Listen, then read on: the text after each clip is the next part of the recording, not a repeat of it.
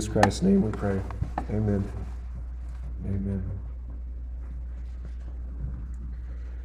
Well, this morning we come to the matter of the eschaton, which, which we all knew was coming because we just walked through a book, right? Uh, Paul has been writing to the church at Corinth to admonish the local church toward unity. Unity, he says, is accomplished through maturity in the faith, through a, a, growing of our understanding, of our knowledge in the faith, but not just that because knowledge puffs up, right? But knowledge in love that is understanding, it is wisdom, it is knowledge for the purpose of edifying one another in the faith, not tearing down the household of God and not tearing down the, the world that God wishes to preserve and redeem and to edify through the sacrifice of Jesus Christ. 1 Corinthians chapter 15, starting in verse 20, Paul has already said to the church at Corinth, of course, there was a debate going on within the church, or some people at least, who were teaching that there is no resurrection of the dead. Paul said, if that's the case, if there is no resurrection, Christ has not been raised. If Christ has not been raised, then Christians are most to be pitied among all people. Um, why would Christians be most to be pitied among all people at that point? Well, because the very crux of our faith is a sham and a lie. The crux of our faith is the resurrection of Jesus Christ, and it is his resurrection that ensures our own. Paul begins here in verse 20 by clarifying his own position, and we will read verse 20 through 28 together. But now Christ has been raised from the dead, the first fruits of those who are asleep. For since by a man came death, by a man also came the resurrection of the dead. For as in Adam all die, so also in Christ all will be made alive. But each in his own order Christ the firstfruits, after that, those who are Christ's at his coming. Then comes the end, when he hands over the kingdom to God the Father, when he has abolished all rule and all authority and all power. For he must reign until he has put all his enemies under his feet. The last enemy that will be abolished is death. For he has put all things in subjection under his feet. But when he says all things are put in subjection, it is evident that he is accepted, not accepted, accepted, who put all things in subjection to him. When all things are subjected to him, then the Son himself also will be subjected to the one who subjected all things to him, so that God may be all in all. Now, the big idea here, Paul professes his belief that there is indeed a resurrection. Christ has been raised. Therefore, those who are in Christ will also be raised. And the kingdom ultimately belongs to the Father uh, rather than the Son. So the Son will hand the kingdom to the Father after the end, and God will be all in all there, meaning the Father will be all in all. This is about the Father's glory. Let's begin and verse 20, and let's work our way through this text, this passage, this, can I say it? Pericope. Verse 20. But now Christ has been raised from the dead. Amen. Hallelujah. That is why we gather together, or one reason we gather together to praise Christ who has been raised from the dead. Paul has already stated that there are more than 500 witnesses living in his own time who can testify to this fact. Christ was crucified on a Roman cross, and many people saw him after the third day, had experiences with him, touched him, talked to him, saw him ascend into the heavens.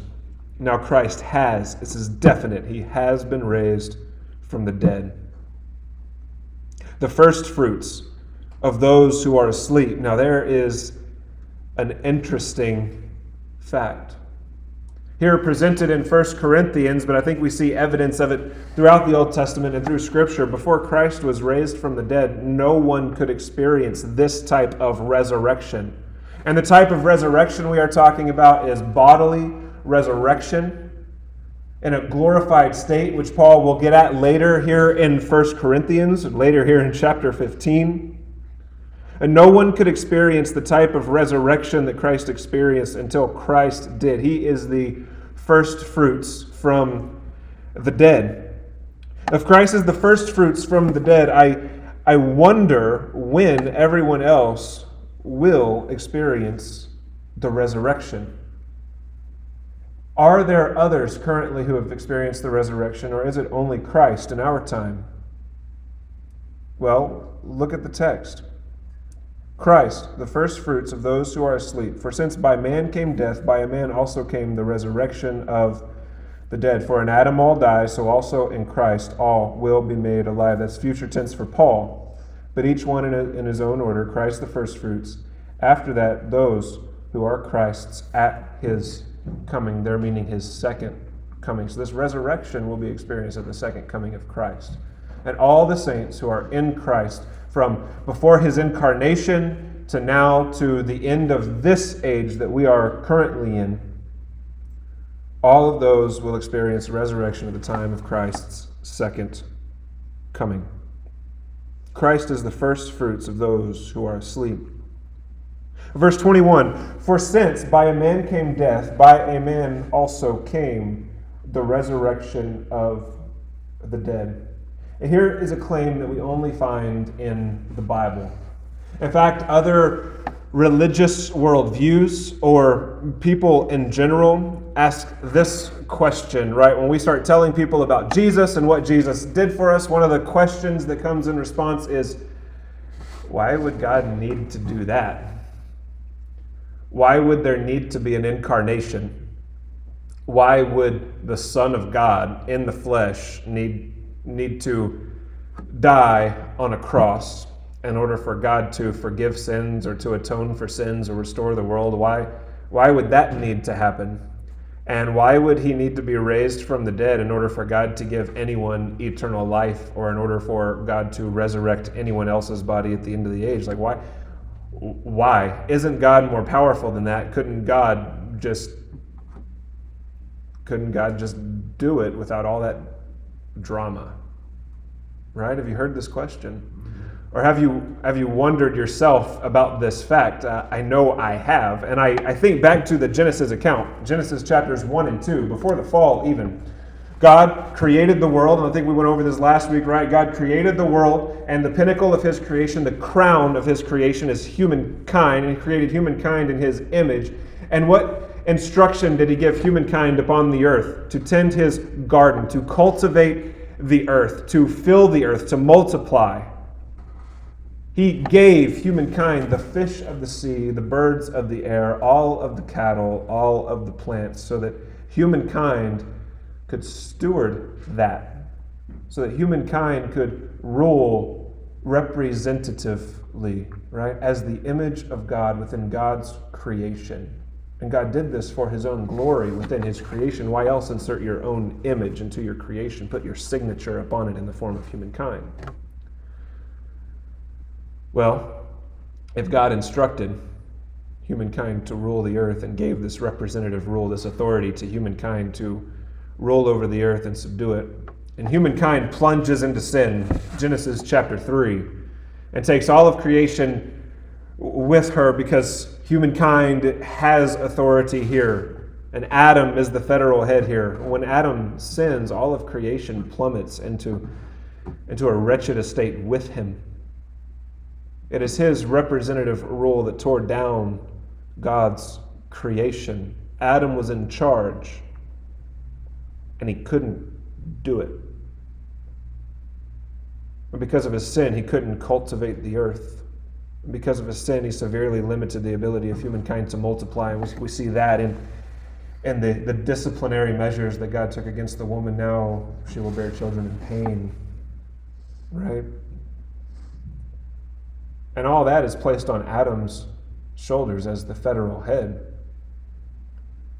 And here we see it since by a man came death, Paul is alluding back to that story in Genesis chapter 1. The federal head of creation sinned and brought death to all creation, which includes all humanity. So when we say we are born in sin, that is the claim we are making. We are born into the iniquity of Adam, the iniquity of the flesh.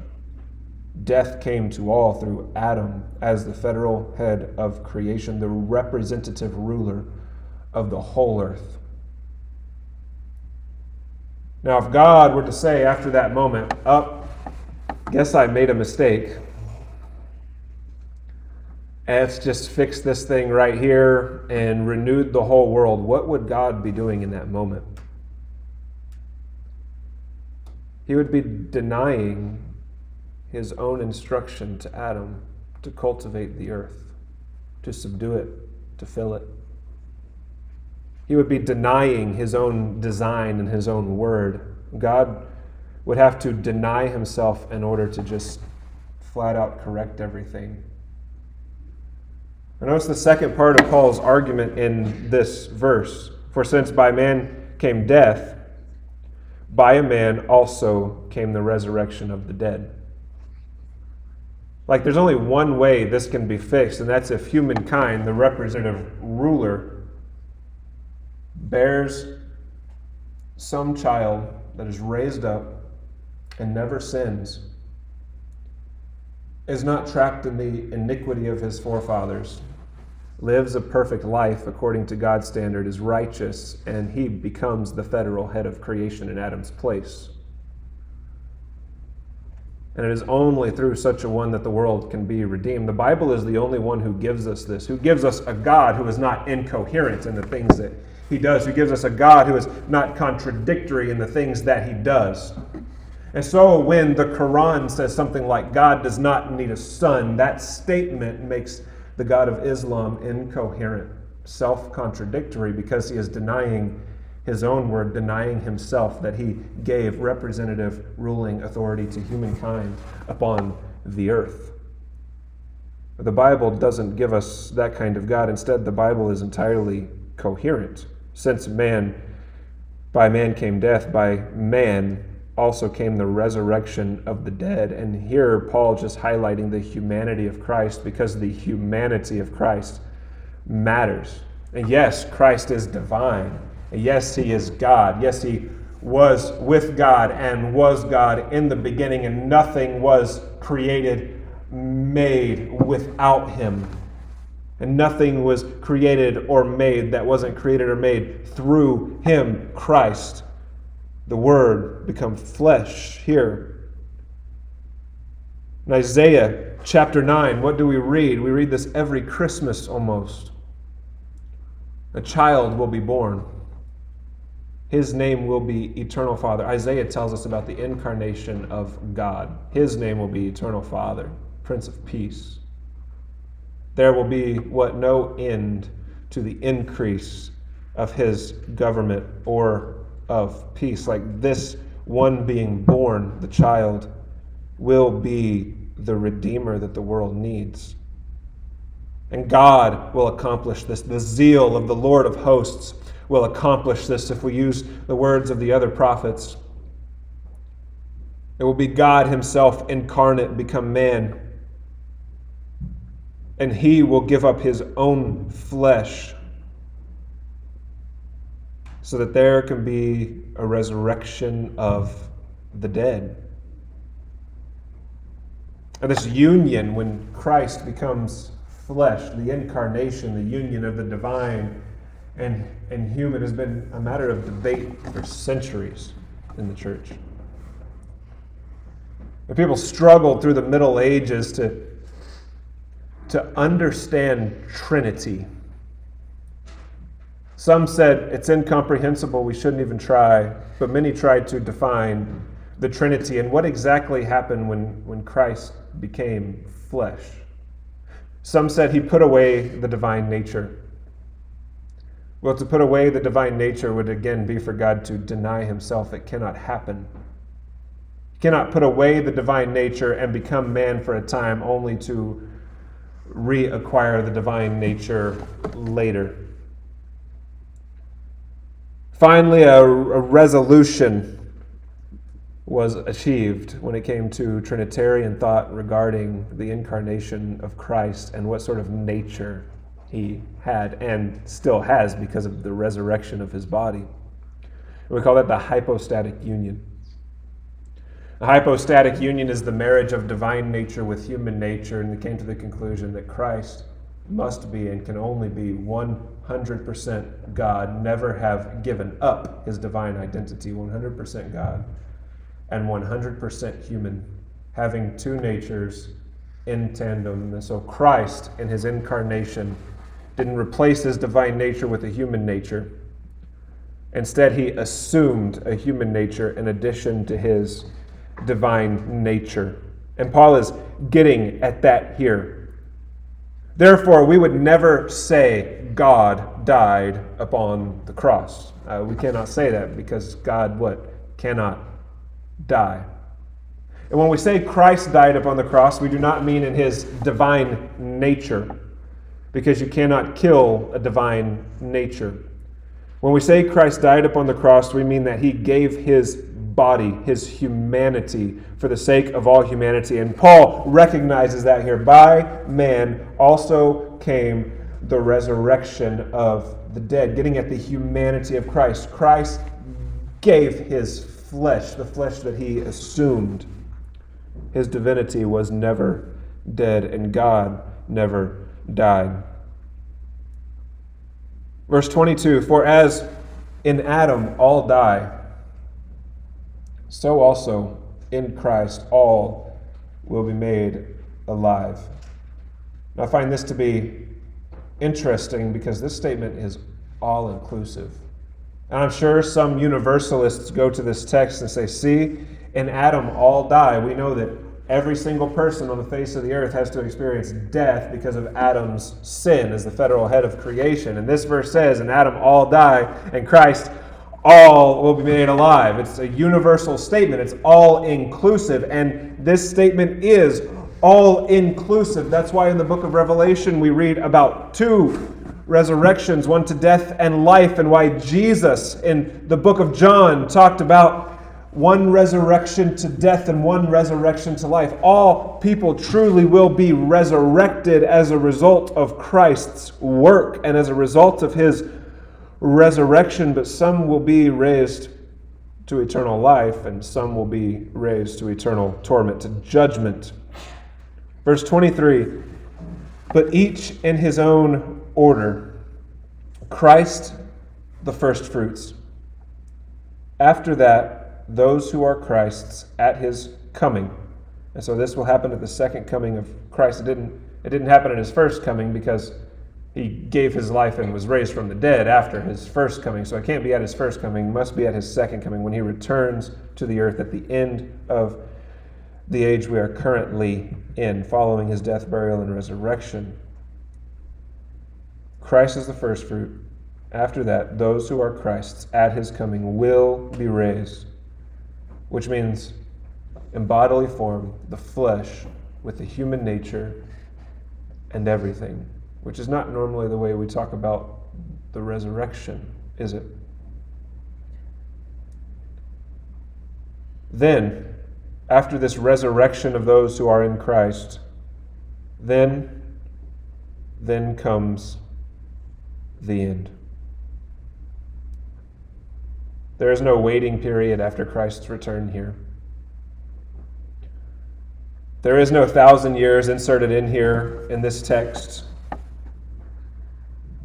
there's not a tribulation. No, there's Christ coming and then the end. And at the end, Christ, here in verse 24, hands over the kingdom to the God and Father. That is what's next on the eschatological timeline. Christ coming, the resurrection of the saints, and then immediately Christ handing over the kingdom to the Father. And we say that Christ is king. Yes? Amen. Amen. We say that He is Lord. Christ will not always hold the title king. Does that surprise you? According to this text, He will hand the kingdom to His God and Father, and He will dwell with the saints forever. There will be no need for this type of king who will rule the nations with an iron scepter. This happens at the end. Upon Christ's return, this is what happens. He hands the kingdom over. He doesn't become king at his return, he hands the kingdom over to the Father at the resurrection of the saints, at, at the end. And so it's not at that point he returns and begins to rule the nations with an iron scepter. No, at that point he's finished ruling the nations with an iron scepter. And look what Paul even says here in 1 Corinthians, continuing in verse 24.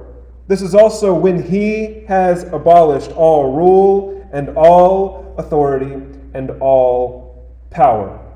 So the assumption is Christ is doing this work now, ruling the nations with an iron scepter now, decreasing all rule and all power and all authority of men now, expanding the kingdom of heaven now. And upon his return, the resurrection of the saints and the handing over of the kingdom and everything he achieved to the Father. And at that point, there will be there will be no power left for the nations of humanity. Christ is doing away with it. I think we can look around and see Christ kind of taking that away. He's not doing so through a violent incursion. He's doing so through the spread of the gospel and through showing the wisdom of the world to be foolishness, if we're to use Paul's words previously in 1 Corinthians.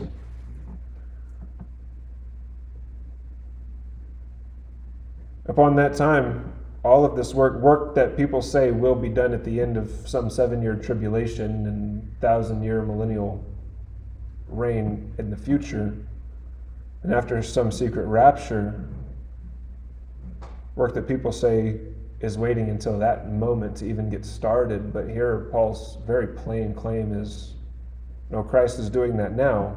And then the end will come, and he will hand all that over to his Father, and he will stop reigning with an iron scepter at that moment. Verse 25 For he must reign, present tense. Even as Paul writes 1 Corinthians, notice the present tense there. For he must reign until he has put all his enemies under his feet. And so, after he has put all his enemies under his feet, then he will hand the kingdom to the Father. He's not finished doing that yet. And the last enemy that will be abolished is death. And we see a tension here in the text. Well, if Christ has already been given authority, which Paul claims he's already been given authority, when he was raised from the dead and he was talking with his disciples on the mount before the ascension, he told them in Matthew 28 All authority in heaven and on the earth has been given to me. So go out and make disciples, teach them to obey everything that I commanded you. This is the sword I want you to carry. It's my word. Take it and go and teach it. But then here we see that, wait, not, not everything is under his feet, because if everything were under his feet, so to speak, he would hand the kingdom over to the Father now. The Great Commission would be done. There would be no more need for evangelism at that point. Okay, Father, here's the kingdom, right?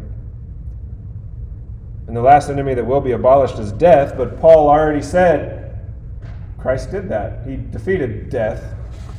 So we find this tension in the text. And I wrestled with this tension. Uh, growing up in Southern Baptist Church, I heard about the already not yet nature of the kingdom. And even in Baptist Seminary, I heard about the already not yet nature of the kingdom. I have come to a conclusion, brother. I think that statement is a contradiction. Something can't both be already done and not yet done at the same time. And I think that's common sense one thing cannot be both already and not yet. And in verse 26, notice the word here, and I'm reading from the New American Standard Version. The word here uses abolish. I think that's a, I think that's a fair translation of the text. The last enemy that will be abolished is death. And so Death is already defeated, but not yet abolished, not entirely done away with. The victory is won, but it is still present, right? When, when one nation invades another and wins a war, not everyone in that country is just done away with at that moment, right? There are still rebels, still people who need to be subjugated, even though the victory is already won. And it is sure that the invading country will accomplish that. It just takes, takes time, right? With Christ, though, I think it's a matter of grace because, because he is so good even to the worst of sinners and even to his worst enemies. Uh, do you notice how good God is to the worst of sinners? Uh, yeah, I was one. Yeah. He's so good to people who make him an enemy and to people who speak out against them, saying, God, prove yourself by showing your wrath against me. Kill me now if you exist, right? People go out in the streets and they, they say that.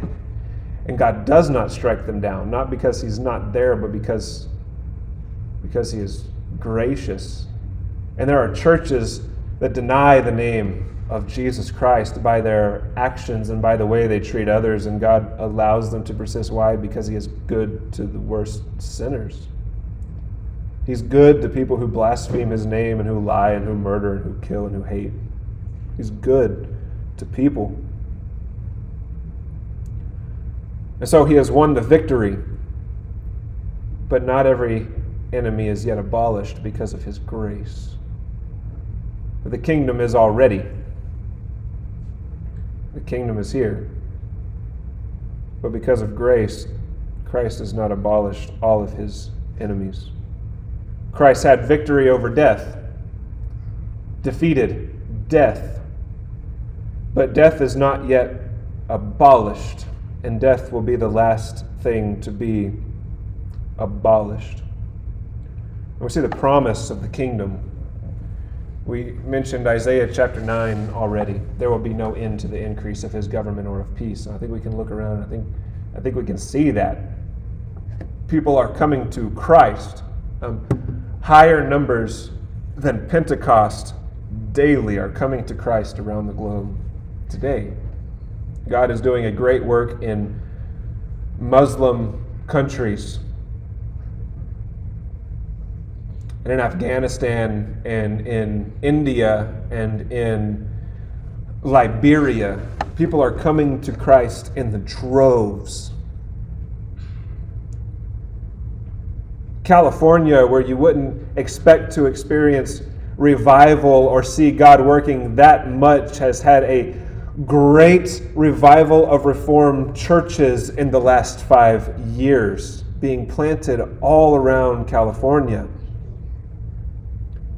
Canada is soon to follow, and England, and the United States of America, and Douglas, Arizona.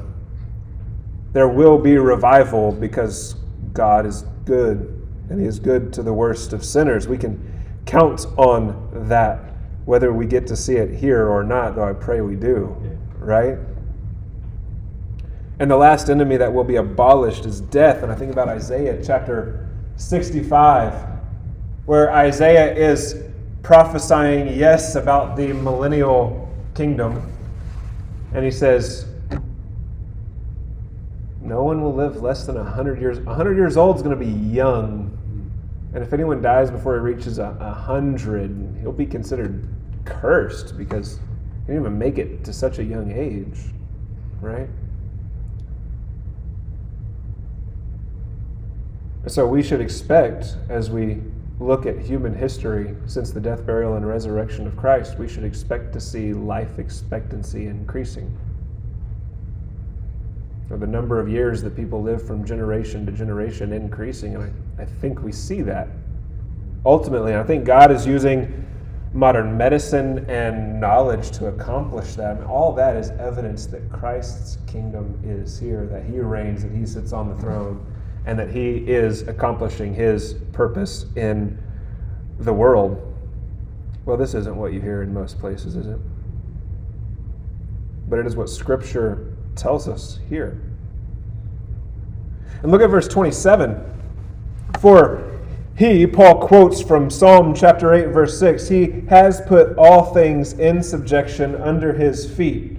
Uh, but when he says all things are put in subjection, it is evident that he is accepted, E X C E P T E D, who put all things in subjection to him. So the one, the Father, who put all things under the subjection of the Son, he didn't put himself under the subjection of the Son, right? He didn't subject himself to the Son. Still about the Father's will. The Son is doing everything on the Father's behalf. I find it interesting that Paul quotes from Psalm chapter 8, verse 6 here. Go to Psalm chapter 8 with me, and let me read this psalm for you. Oh, Lord, our Lord, how majestic is your name in all the earth, who have displayed your splendor above the heavens. From the mouth of infants and nursing babes, you have established strength because of your adversaries to make the enemy and the revengeful cease. When I consider your heavens, the work of your fingers, the moon and the stars which you have ordained, what is man that you would take thought of him? Well, man is inglorious, right? And the Son of Man that you care for him. Yet you have made him little lower than God and you crown him with glory and majesty. You make him to rule over the works of your hands. You have put all things under his feet all sheep and oxen, and also the beasts of the field, the birds of the heavens, and the fish of the sea, whatever passes through the paths of the seas. O Lord, our Lord, how majestic is your name in all the earth. Now, when David wrote this, he didn't say that this man was Jesus. In fact, it seems pretty evident that in this psalm, David is writing generally about humankind, man, humankind. You have put all things under our, our feet. Lord, you are so good. Thank you. You didn't have to do that. There's a, there's a fear of us in the hearts of animals, and you have given us food to eat, you have given us your earth. Oh, praise your name. How majestic is your name in all the earth, O Lord. And we praise God for the same thing, for, for provision, for giving us places to live, for giving us work to do with our hands, for, for giving us authority over the earth to steward it and to cultivate it. That's what the psalmist is doing in Psalm chapter 8. So I find it so interesting that, that Paul quotes from this psalm with reference to Jesus Christ. And then I remember what Paul is doing here in 1 Corinthians chapter 15, talking about the humanity of Christ. Going to hypostatic union about Christ and his humanity as the new federal head of creation. It's like, even though this psalm wasn't written particularly about Christ, Christ is the fulfillment of this psalm. And that's, that's what Paul is trying to say. Like, all things are in subjection under Christ's feet. He is the federal head of humanity, which means Jesus Christ represents all humanity now. Everything humanity was designed to do is fulfilled in the person of, of Christ. And so Paul quotes from Psalm chapter 8 to show all of this stuff that God is doing can now be done rightly and correctly and profitably because Christ is the federal head. Adam is no longer the federal head, it is Christ. So it is evident that the Father is the exception. He is not in subjection under Christ or under people. He is the one to whom all things are subjected, is the Father. Verse 28 when all things are, subjection, uh, are subjected to him as the Father, then the Son himself also will be subjected to the one who subjected all things to him, the Father, so that God may be all in all. Now notice, all things will not forever be subjected to Christ in his humanity.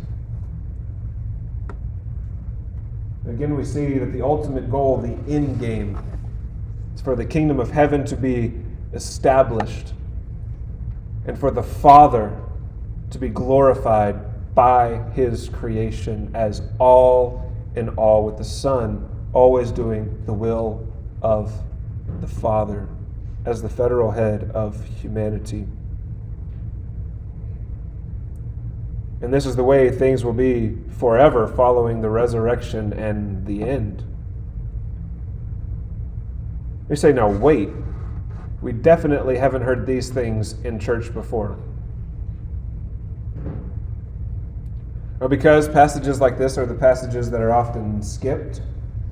Because people don't think about the Father being all in all, think about Christ being all in all. But the scriptures do not tell us Christ is all in all, is the Father. Now, there's some trickiness to this because Christ and the Father are one. Christ is God and is with God, the Father, right? Two, two persons of the Trinity. So, in Trinity, in the transcendent Trinity, God, we can say just God is all in all. But the point here is that Christ in his humanity, in his flesh, is not all in all. Though he has his flesh forever and he has his human nature forever. Now, is this new theology, or is this the theology of the ancients? Is this what the ancients understood to be God's plan from the beginning? Well, we read in Jeremiah chapter 33, verse 2. God identifies himself through the prophet Jeremiah. says, I am the Lord. The, get this, the one who created the world in order to establish it. So it has always been God's plan for things to be this way.